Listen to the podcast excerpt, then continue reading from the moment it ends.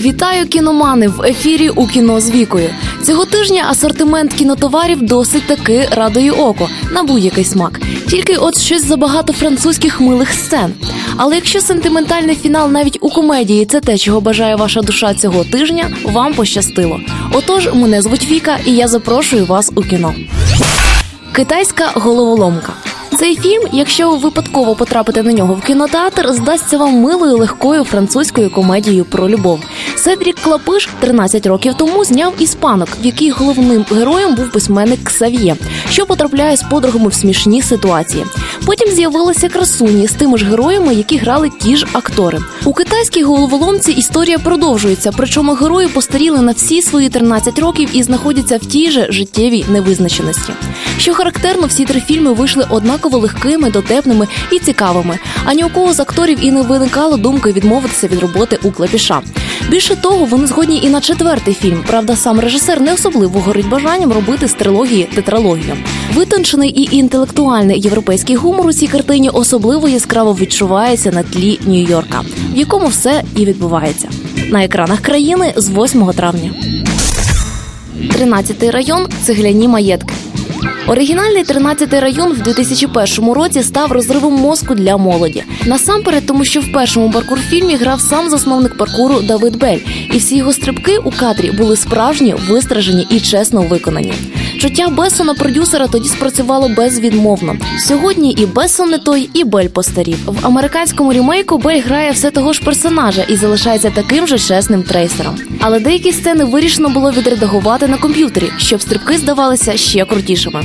Холоднокровний ретельний операторський стиль французького оригіналу замінила стрибаюча в руках камера, на якій також змазані деякі недоліки фізичної підготовки акторів. Все це прекрасно щитується глядачем, так що шансів на повторення успіху у цього тринадцятого району немає.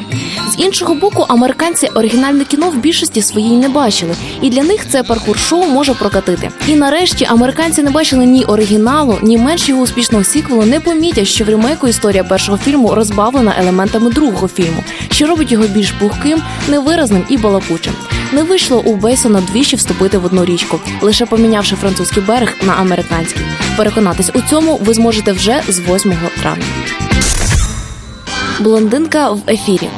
Режисер Стівен Бріл зняв пару не надто смішних комедій з Адамом Сендлером і навіть удостоївся власної новели в альманасі «Муві сорок три». Очевидно, що вміння вмовляти акторів знятися у відверто вульгарній сцені є одним з головних якостей Бріла-режисера. Втім, йому не довелося довго переконувати ні Сендлера, ні Бенкс. Обидва вміють і люблять зніматися в жорстких американських комедіях. При цьому у Елізабет Бенкс є ще один козир.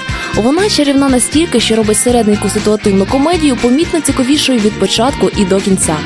Бенкс освітлює яскраво жовтою сукнею шлях своєї героїні по неправдоподібній і злегка затягнутій історії про забутий телефон, поганий район і кар'єрні амбіції.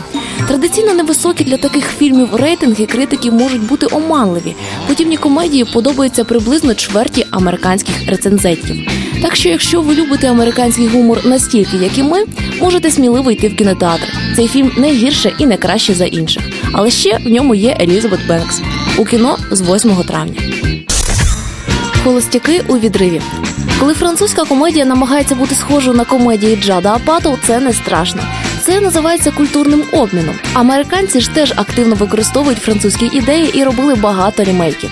Але навіть йдучи по американському шляху, вони залишаються французами. Вульгарні жарти перебуваються смішними, часто французькими скетчами, жарти завжди іронічні, герої не злі і сентиментальні. Також можна відзначити дебют у великому кіно Макса Бублі, відомого у французькому сегменті YouTube коміка і пародиста. Холостяцький відрив, який влаштували потенційний наречений і майбутній тесть, забавний прагнення молодого хлопця стати розсудливим і спробою похилого дядьки тусити на рівні з молоддю. Але надто примирений фінал змащує загальне враження бромедії. Занадто мило, занадто людяно і занадто по-французьки. У кіно з восьмого травня. На цьому наш кіноогляд завершується. З вами була Віка. Зустрінемось у кіно.